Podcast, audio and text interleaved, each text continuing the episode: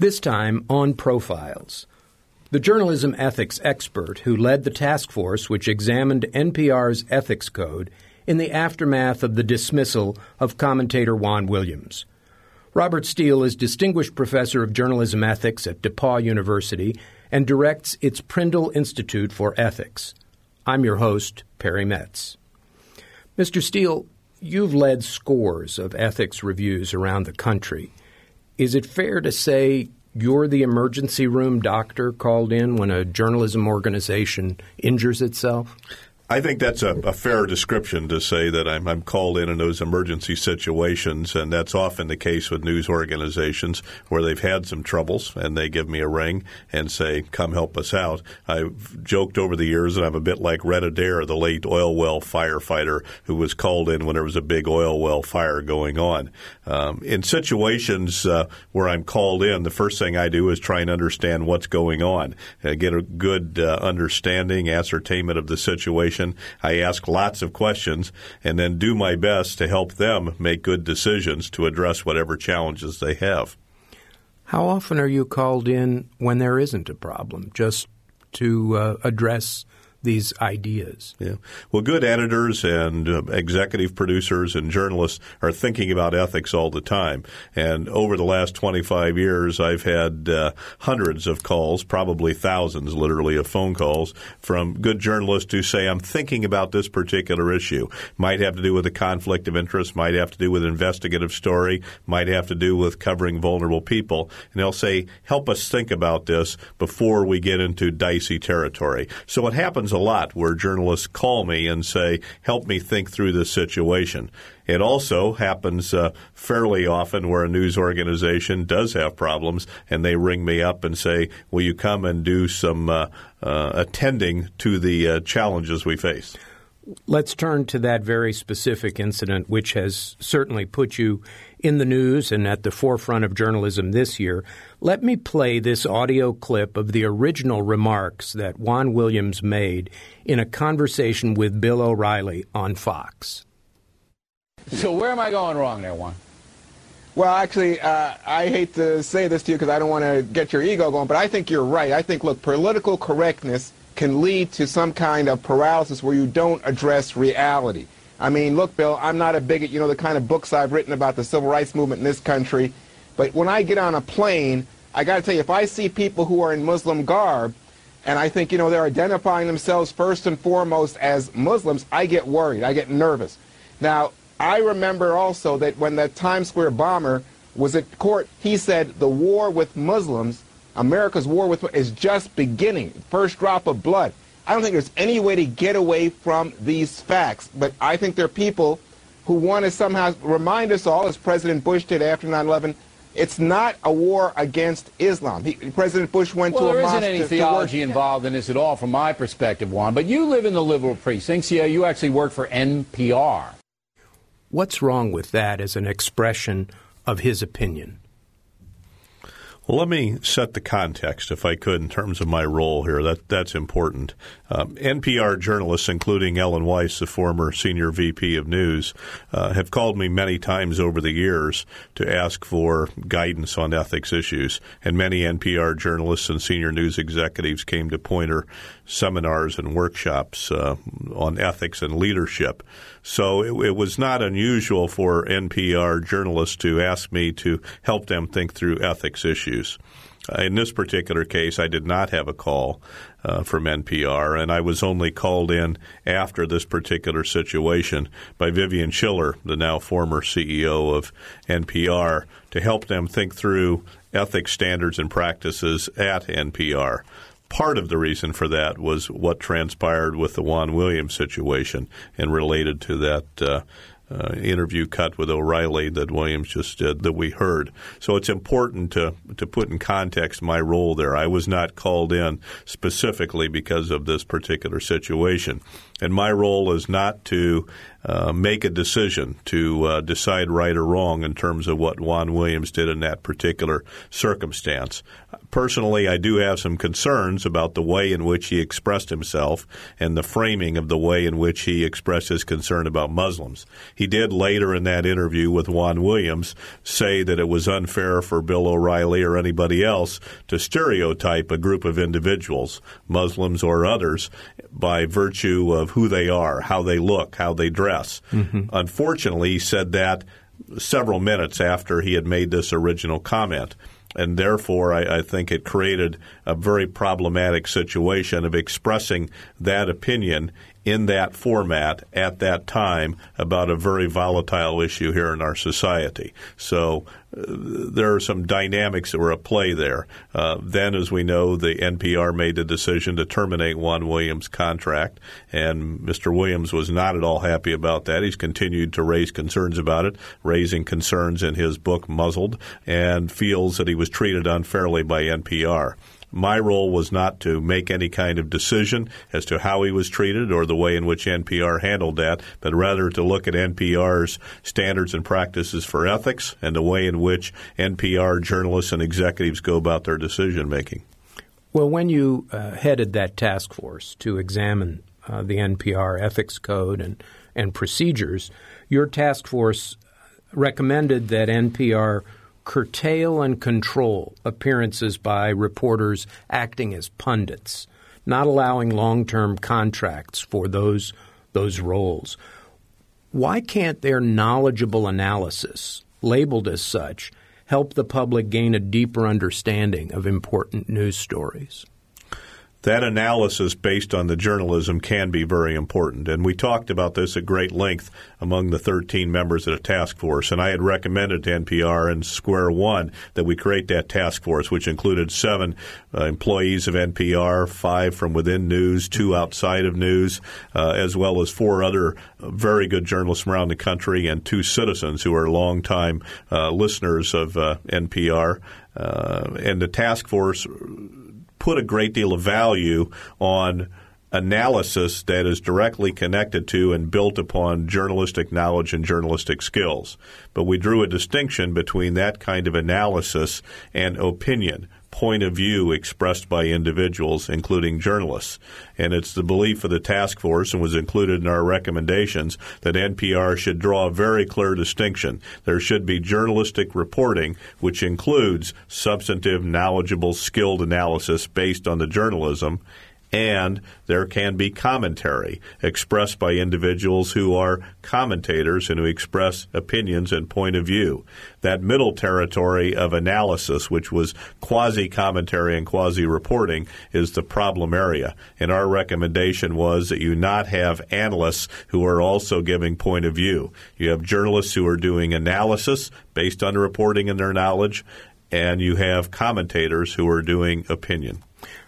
That touches on the role of the late Dan Schorr, former CBS newsman who served many years as uh, an NPR analyst.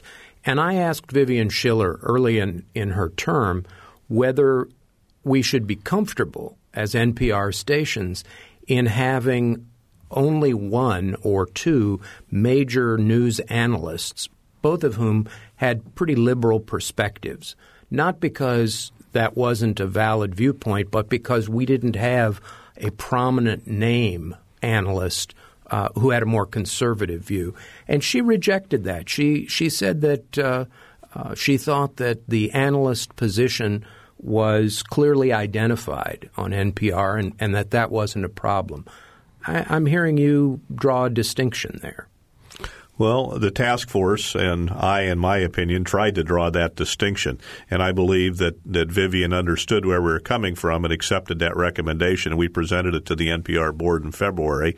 She then left NPR uh, several weeks after that. But my sense was that the emphasis we placed on that distinction was both uh, appropriate and uh, on the mark. And I think Vivian heard that and, and agreed that there could be and should be that kind of distinction.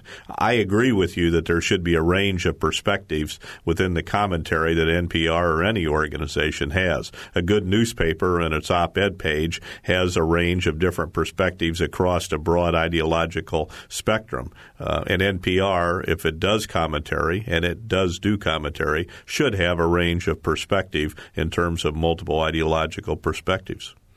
You phrased both here with me and, and in the things you've written, uh, you phrased your recommendations to NPR uh, about ways to improve its ethics code, to uh, share information with reporters and producers, to encourage training, uh, all very forward looking. But knowing what had happened, what's your assessment of how seriously this incident damaged NPR's reputation and credibility? Well, there's no doubt that that NPR took a hit uh, in the public sector because of this particular situation, and there have been a couple others. Uh, the reality is, all news organizations at one time or another uh, take some brickbats and smacks on the noggin and on the shins. Uh, in this one, it was a fairly high profile situation.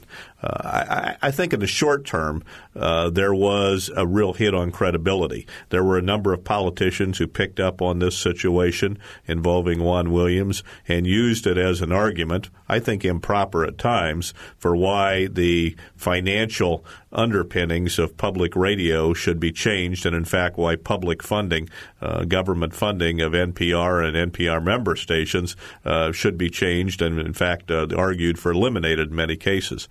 I think that was a wrong-headed idea, and it was inappropriate in terms of a response.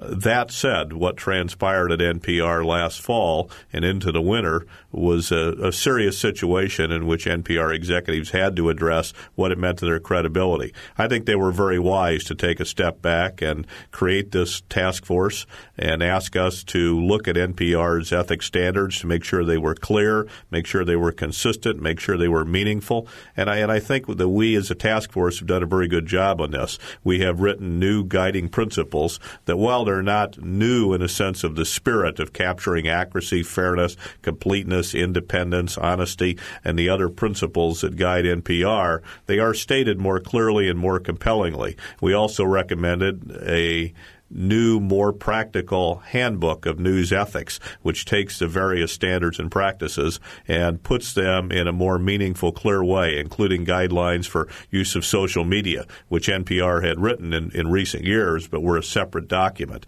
Uh, this new handbook will include a lot of case studies, a lot of practical advice, and most importantly, it'll raise lots of questions which the journalists and the news executives have to ask themselves at intersections over and over. It puts a lot more responsibility accountability and decision making um, role in the hands of managers at NPR, as well as responsibility for the journalists. But I think that's very important when it comes to ethics. Ethics should not be about rule books because rules imply and lead to rigidity, and that gets in the way of good decision making. Yes, you need clear guiding principles. You also need strong guidelines, but then you have to make good decisions at the intersection of competing principles every day obviously, I recognize uh, many of those phrases from the report that you wrote and that the task force submitted. One of the interesting things I, I noticed was that you recommended uh, a more nuanced uh, guidebook, but also, uh, if if you will, an executive summary, uh, some guiding principles that people could could use as a touchstone, even as they might refer to a more detailed handbook.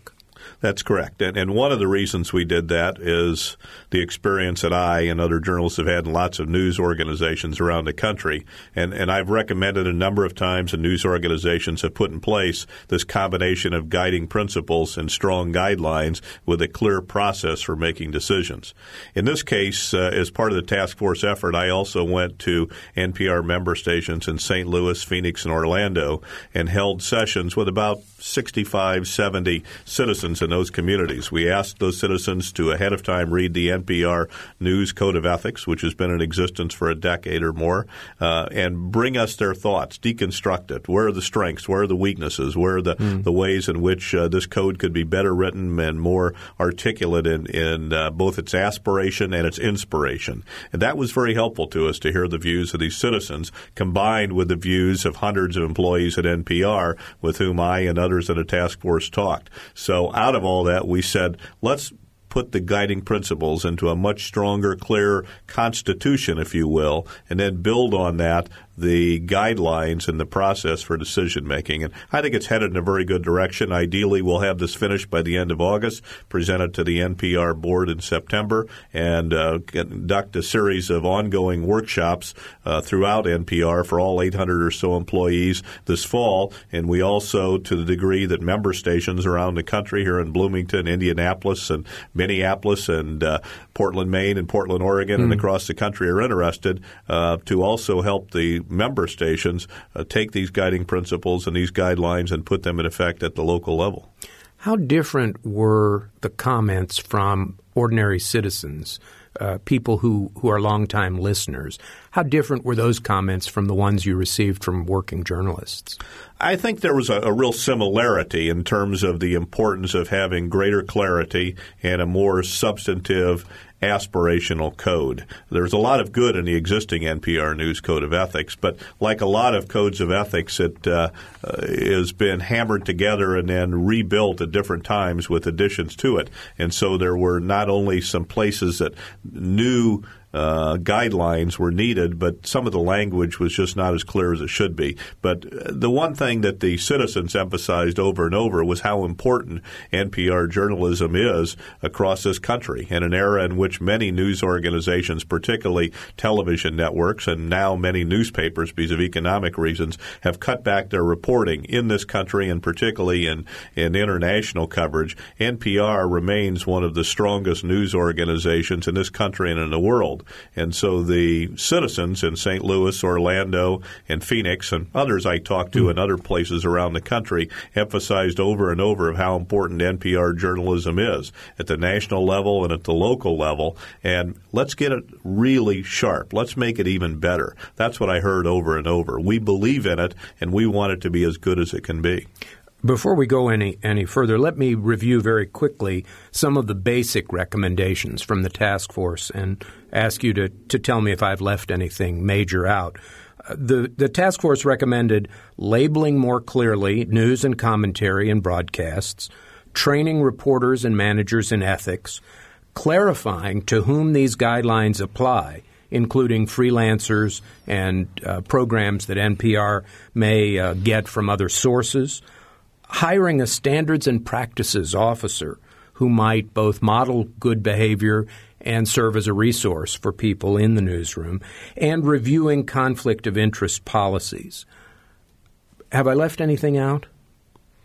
Without looking at those recommendations, I think that pretty well captures it. I have to think about it. there was a lot of emphasis on transparency being very important. We put a lot of emphasis on the uh, ongoing training and development. And, and, just to clarify one point, I, at, at, one point the word officer was used in relation to standards and practices, but the term that we applied in the end of the recommendation was a standards and practices editor. Mm-hmm. Uh, this was something I strongly believed in that that we should think about ethics in a sense of a collaborative process in which good decisions are made based on principles and guidelines. Officer implies a heavy handed rule, which is not what we were in any way advocating. Media history buffs recognize that phrase. Standards and practices was the feared department at the uh, television networks uh, in the in the 50s, who were always deciding what words were uh, allowed to be used on television, what things could be depicted. Uh, and it was their sense, very hard to pin down, about what was acceptable to the American public. But your your distinction here of an editor is someone again who would raise questions, discuss nuances of of the decision making process rather than uh, someone who would issue edicts. Is that right? That, that's quite correct. Uh, there is no direct relationship between standards and practices as we recommended it and that historical piece, if you go back to the 50s and 60s, of the way it was set up in uh, broadcast organizations. This standards and practice editor concept is much more like what the New York Times has with a standards and practices editor. It's somebody within the news organization who helps interpret the existing standards and practices and guidelines uh, within ethics within the organization, uh, ask tough questions at key moments along the way. And our recommendation NPR is that this individual uh, be someone who is not making the decisions when it comes to day in, day out coverage or a big investigative story or any other kind of ethics issue. He or she is not making the decisions, but asking the right questions to get people to think harder on a continuing basis and offering guidance and input and insight and advice to the senior executives at news and elsewhere within NPR so that they too can make good final decisions. Before we leave this topic, I wanted to get your thoughts on a particular sentence that was most striking to me, buried in most accounts of the task force's work. You made a statement that the most common problem you've found in news organizations you've worked with all across the country is that reporters don't really know the guidelines of their own organizations, that they're not clear to them. They may not have read the most recent version, and there hasn't been much discussion. What does that say about the ability of the watchdogs to watch themselves? Well, this is true not only in news organizations, but in most organizations uh, across this country and perhaps around the world. Uh, certainly, my experience in times when I've worked with other organizations beyond the media, it doesn't say something that is positive, that's for sure. the reason one uh, an organization has standards and practices and call it a code of ethics or call it something else uh, is to make sure that all the employees of the organization are aware of what the expectations are when it comes to ethical standards and to have everybody on the same page as I've said before, I don't believe that that the ethics standards and practices should be a rigid rule book. I think that gets in the way of good decision making. But it should be clear principles to say this is what we stand for in terms of our ethical obligations and responsibilities in our professional role. In the case of journalism, accuracy, fairness, completeness, honesty, independence, impartiality, accountability, transparency, respect, and excellence. The, the uh, uh, principles that will guide us, and each of those principles is fleshed out with specific guidelines to help uh, the journalists, in this case at NPR, make decisions in terms of investigative reporting, in terms of covering tragedy, in terms of breaking news, in terms of avoiding conflicts of interest.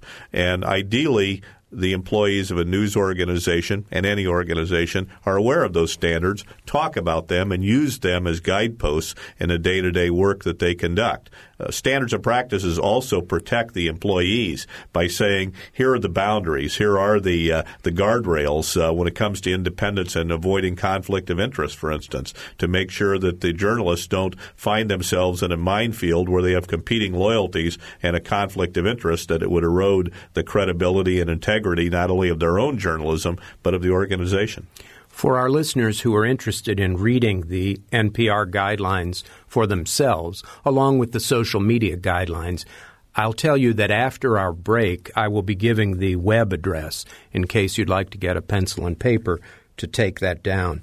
Let's take a break now and listen to your uh, first selection uh, that you brought uh, by a, a, favorite in these parts, Carrie Newcomer. If you'd tell us why you picked this. Well, she is a uh, Hoosier songwriter and musician. She's terrific uh, in terms of the way in which she captures the uh, uh the quality, the ethos, the culture of Indiana. I grew up in small town Indiana, so when I first heard this song that uh, that Carrie uh, wrote and, and performs of "I Wish I May, I Wish I Might," and she talks about summer in Indiana and other times of year too, the fall and the spring and the winter in some ways, particularly the summer and the fall, and county fairs and uh, church gatherings and all the special things of Indiana. I knew that this song was about where I grew up and what I consider very special about Indiana.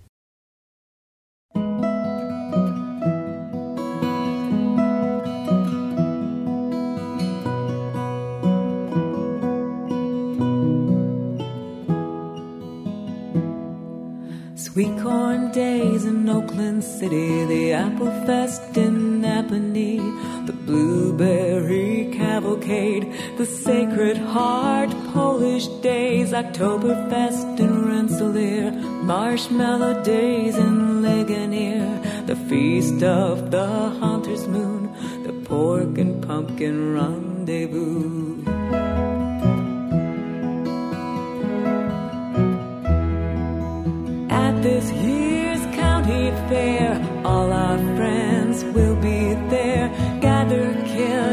Cousins near, and everything we love is here.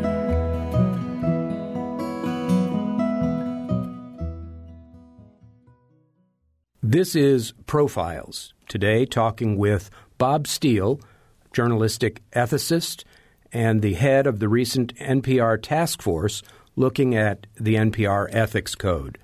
As promised, for our listeners interested in seeing the current NPR Ethics Code, you can find it online at npr.org slash about slash about NPR slash ethics. Production support for Profiles comes from Smithville, a locally owned business serving central and southern Indiana since 1922, with residential and business internet, voice, and security services. Smithville, local pride, global technology. Information at smithville.net. When and how will we know if your work with NPR has been effective? Well, I, I, I think there are several standards that we, the public, uh, can judge this by. Uh, I hope that in the day to day journalism of NPR, on the air and online, and any other form of digital delivery that uh, folks use to get NPR journalism, uh, it will speak of uh, excellence. It will speak in excellence in terms of knowledge of the subjects being covered, excellence in terms of the craft skills that the journalists at NPR bring to the table uh, in terms of storytelling. Not just the correspondents and reporters across the country and around the world, but the editors and the producers and the uh, audio technicians and the engineers and all the other support personnel at NPR who help make NPR what it is. This is NPR, mm. as the term is, is appropriately used. So I think one of the important standards is to gauge day in and day out the quality of the journalism. Does it measure up in its accuracy, its fairness, its completeness? I think it's also important for NPR to scrutinize itself in a rigorous and continuous basis in the same way that NPR would scrutinize uh, the government, uh, major companies, uh, churches, and uh, other religious faiths in this, this country as part of the coverage. This scrutinizing takes place in a couple ways. NPR has an ombudsman and has for more than a decade now. The new ombudsman, Edward Schumacher Matos, is a very skilled and smart journalist who has uh, done a great deal of uh, fine writing over the years for newspapers. He's taught journalism. He actually ran a newspaper at one point. He started in June of this year, uh, uh, succeeding Alicia Shepard, who was the ombudsman for the previous three years, and did a very good job of holding NPR accountable. Schumacher Matos's columns, and you can see these on the NPR site on a regular basis. You can also have them uh, sent to you by email on a regular basis. So both his columns and ongoing blogging uh, shine that bright light of scrutiny scrutiny on NPR, and at times uh, critically uh, raise questions about certain kind of reporting. And, and I hope that through the ombudsman column and through the way listeners and online users of NPR gauge the journalism, we can see how this long process of tightening the standards and practices at NPR plays out. Much of what is happening with the standards and practices and the new principles and guidelines is internal. Uh, it's the hands on the machinery day in and day out. It's editors and reporters asking really hard questions of each other and editors prosecuting stories on, on the way in which uh, a reporter uses a single verb or an adverb and saying, is that fair in this particular case? Is, is this precise in the way in which it was uh, taking place in this particular story? And, and so that's that's not easily seen by the public, but it is a terrific responsibility internally for the journalists at NPR. And I would hope that the uh, work of this task force and the work of lots of journalists within NPR in creating these new guidelines uh, is productive in that sense and makes a strong news organization even stronger uh, in excellence and in ethics. That's a very interesting explanation. Uh, that makes me want to ask your opinion of a somewhat larger issue the trend over the last 20 years for virtually any prominent journalist to become sought after on the lecture circuit, as a guest on late night television, as a, uh, a person of interest on cable talk shows, putting the journalist out of his or her typical role and making them more of either a commentator or an entertainer. Uh, and the opportunity to speak then goes far beyond their role as a journalist.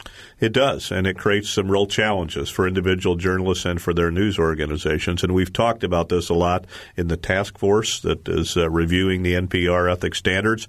Uh, I've had lots of conversations with Margaret Low Smith, who is the uh, uh acting senior VP of news at NPR, who's a terrific journalist and smart as a whip, and others in the NPR uh, senior news management team. And they are moving towards clearer standards for their journalists so that when NPR journalists are in any way offering their expertise, whether it's on other news programs on television or online or in any other media platform, or whether the NPR journalists are speaking to the public at a university gathering or some other sort of uh, public function, that the journalists can offer their analysis based on their journalistic knowledge and their skills.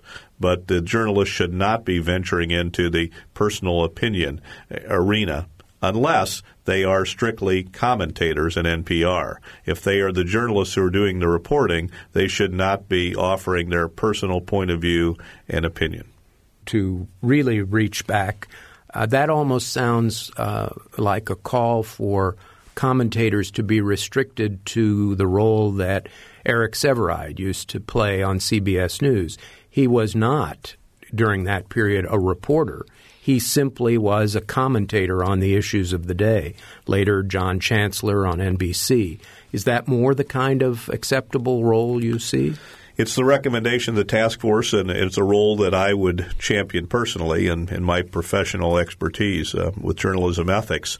Uh, many of us in the public, and I put myself in that role at times as well because I'm a consumer of news and all platforms, find it increasingly challenging to understand the distinction of journalists who at one moment are covering a story and the next moment are serving as pundits. Uh, sometimes they're writing columns for their own newspaper or doing commentary for their own broadcast organization or doing it online in which they are clearly offering point of view right after and right before again they are covering that same issue in government, in the economy, uh, in religion, in sports, in environmental issues, whatever their specialty is. And I think, A, that's very confusing to the public to try and figure out, okay, when is Bob Steele being a journalist and reporting, and when is mm-hmm. Bob Steele being an, an, opinion offerer in this situation? So that in itself is, is confusing. And I think it's very unfair to those we cover. Why should a congresswoman or a state legislator or the owner of a business or the manager of a baseball team trust a journalist who at one minute is going to be asking questions as a reporter and ideally writing a fair, accurate, independent story, and that same journalist then puts on a different hat two hours later and is a pundit in which he or she, the journalist, is raising personal opinion thoughts about that business or that church or that government agency or that lawmaker or mm. that team. Uh, I don't think it can work in the sense of independent, substantive, professional journalism. Now, you've not simply been uh, someone who studied journalism and values. You spent almost a decade as a reporter and producer in Iowa and Maine. You have a master's in radio and TV from Syracuse and a doctorate in journalistic ethics and ethical decision making from the University of Iowa. What was a time when your own ethics were tested? Well, there have been many times over the years when I was first a reporter. There were a lot of stories in which I uh, had to work extra hard to make sure that a story was accurate and fair when the details weren't clear. My first uh, professional job after graduate school was in Bangor, Maine, working for a, uh, an NBC television station small station, and so I and the other three reporters did a lot of things, often right. in the same day. I would go to the State House in Augusta and cover politics, and that might be environmental stories, or it might be stories dealing with the legislative process, or covering the governor. Uh, and then I would also do a couple other stories in communities on the way back from Augusta to Bangor and at times I would do the uh, the sports on the evening newscasts and and try and uh, do a couple local s- sports stories on the university or local teams. So there were there were a lot of challenges trying to nail down a story, be fair and accurate when you're doing lots of things at the same time. Uh, there was a period in Cedar Rapids, Iowa, where I was an assistant news director and executive producer of an ABC television station, and which uh, we were doing some pretty substantive project and investigative reporting.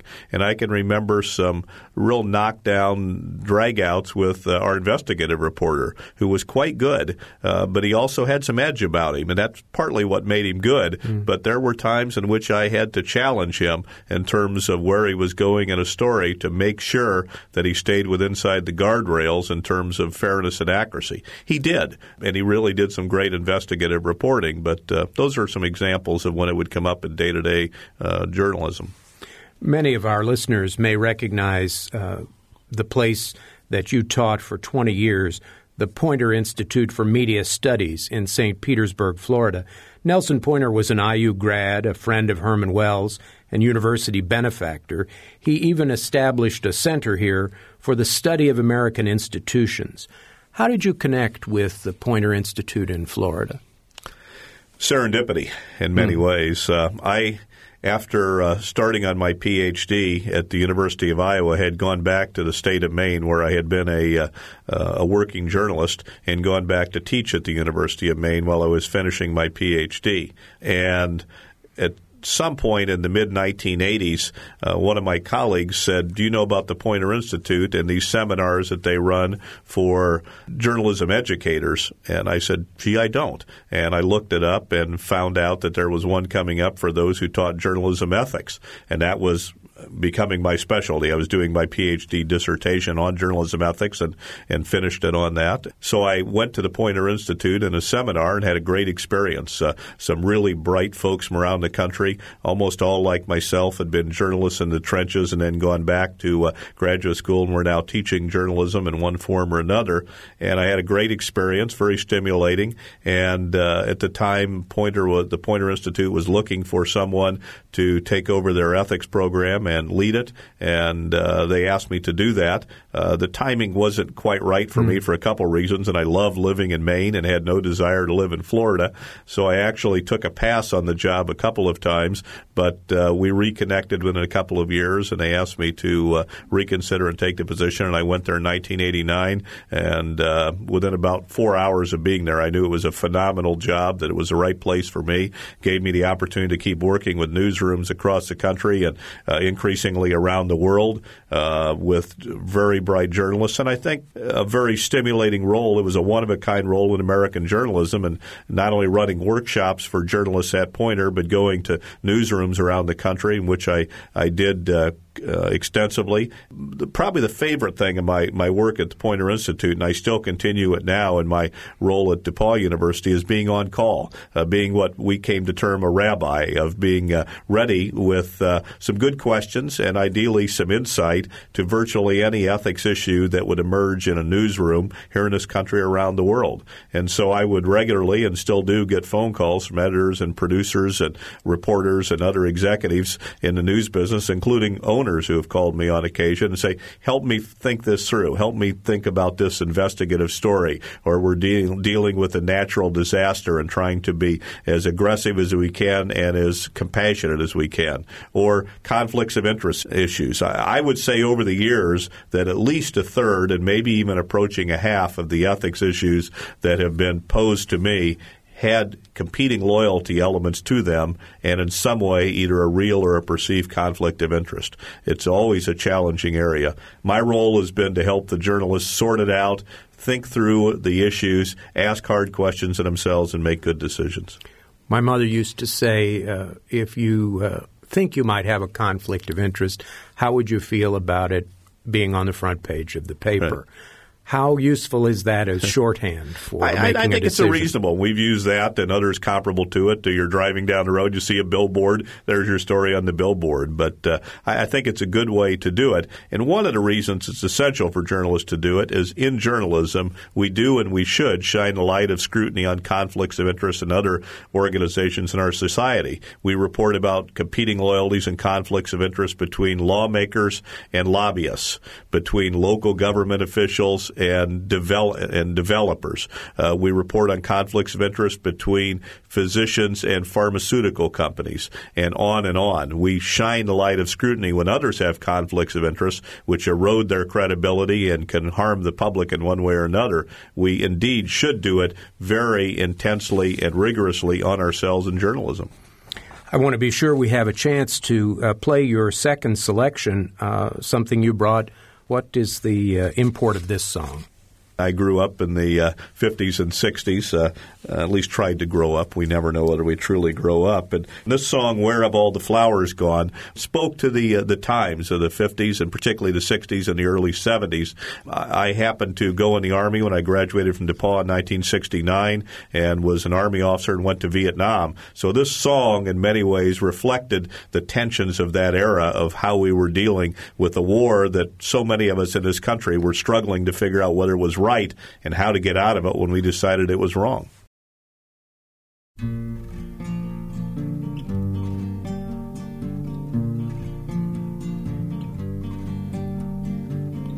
Where have all the flowers gone? Long time passing. Where have all the flowers gone?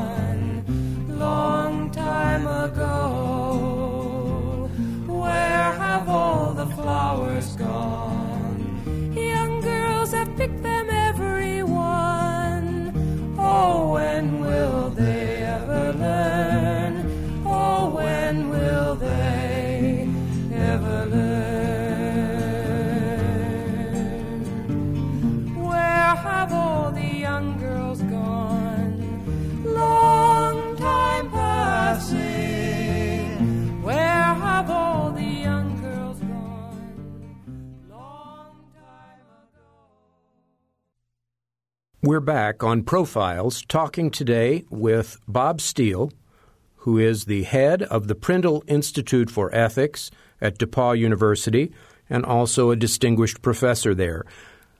Mr. Steele, you returned after 20 years uh, teaching at Poynter.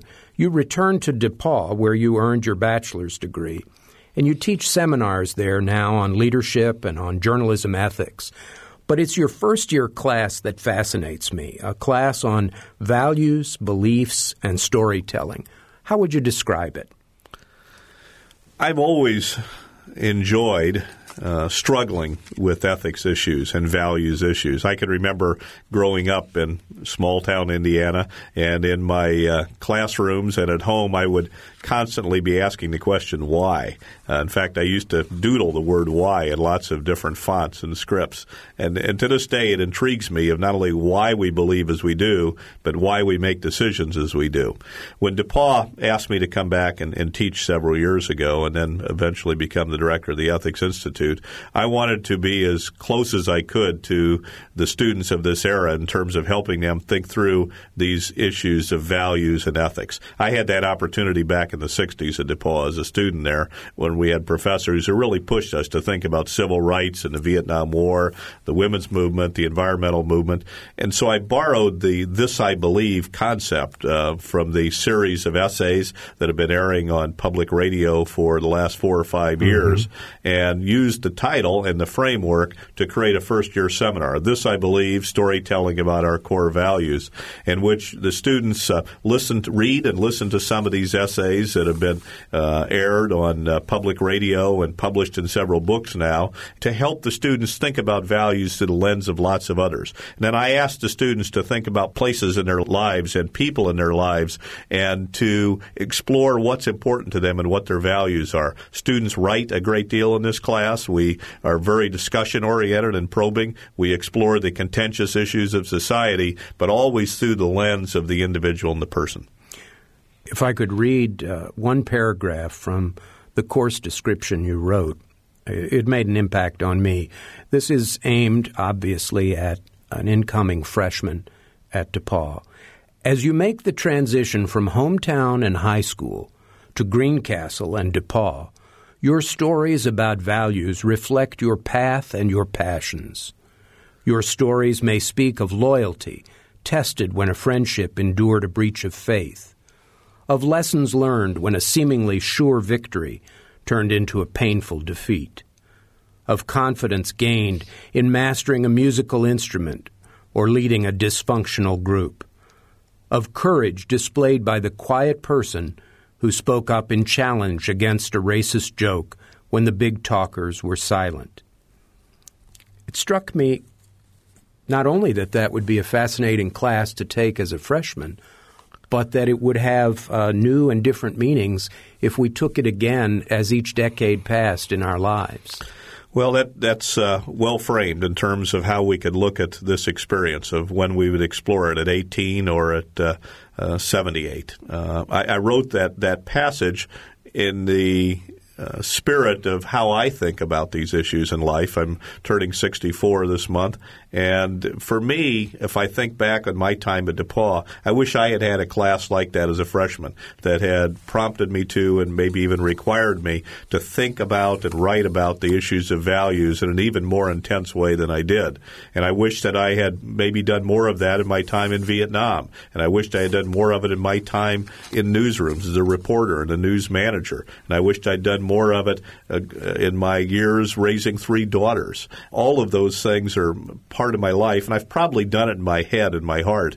But my opportunity now, and I consider it a phenomenally wonderful opportunities to work with these students who are at 18 or 19 years of age, are very interested in writing about these issues. And they write about the joy in their lives, uh, the happiness that comes from a very special relationship with a grandparent. They write about the satisfaction that comes from achieving something wonderful in, in music or in sports or in academics. They also write about the pain in their lives. They write about uh, divorce and their families, and they write about chemical dependency of parents, and they write about the suicide of best friends uh, and what that means to their values. And I think that's important that they can express themselves ideally in a safe place. I also use this format in a more limited way for DePauw graduates who are coming back for their 50th reunion. Ah. So we actually do that. I've done it several times now with, with folks who are in their early 70s uh, who are coming back to DePauw, and I ask them to write these essays about something they believe in deeply.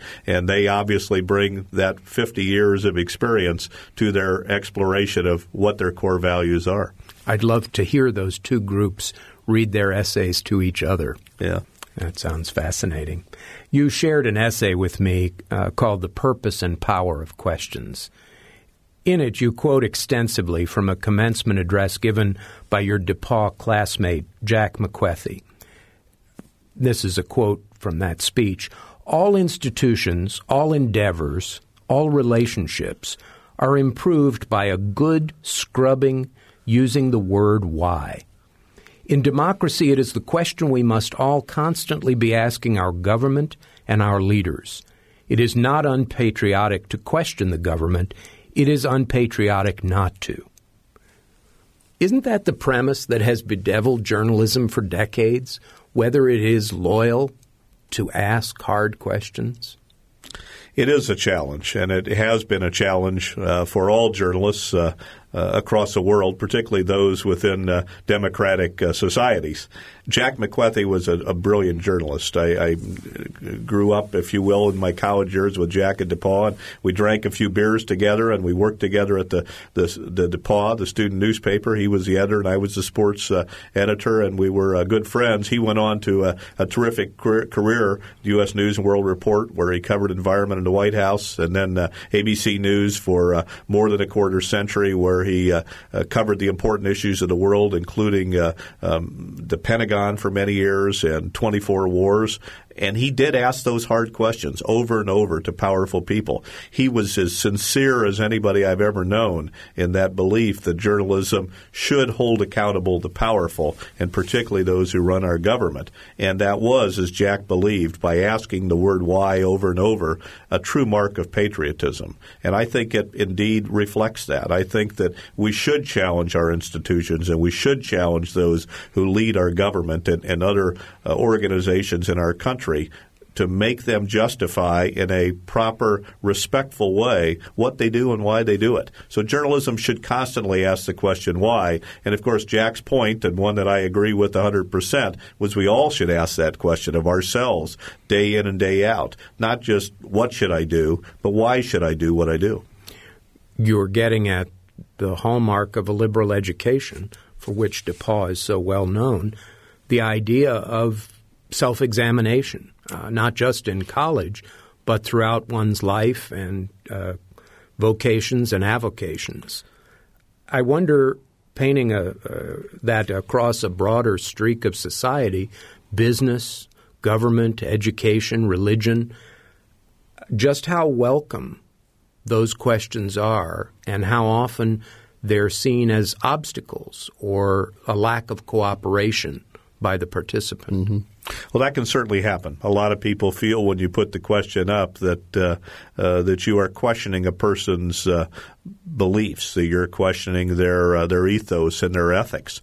I don't think it has to be that way. Uh, there's a piece of that where you want them to justify what they believe, why they believe as they do, what they stand for. But for the most part, the questions I believe should challenge us to think harder, think deeper, have aha moments, and at times recognize that maybe our thinking is not as clear as it is, uh, as we think it is. Uh, that times that uh, we don't have enough knowledge. At times we haven't been listening to enough diverse voices and counter uh, opinions, and that we uh, need to be more counterintuitive. Uh, I think the best learning takes place when at the table or in the room we have people who are very different, different in their upbringing, different in their life experiences, different in their ideology, different in their religion, different in all the ways that can be important in life from gender to race to age to work. And then we learn more. If we surround ourselves with people who are like ourselves, I believe that's uh, uh about as counterproductive a daily life as we could live. We need to be with people who are different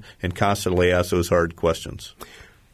Believing that, how would you advise a strong leader of any of those organizations to balance the need to move ahead decisively with the need to reflect?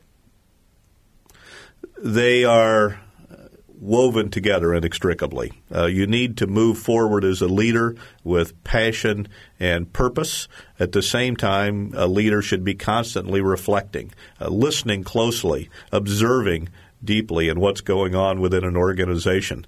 Uh, I've had this opportunity, as you asked me about at the beginning of this interview, uh, with NPR the past eight months to uh, spend a lot of time with the leaders there and the journalists at NPR and the other uh, 300 employees who work in support and operational roles.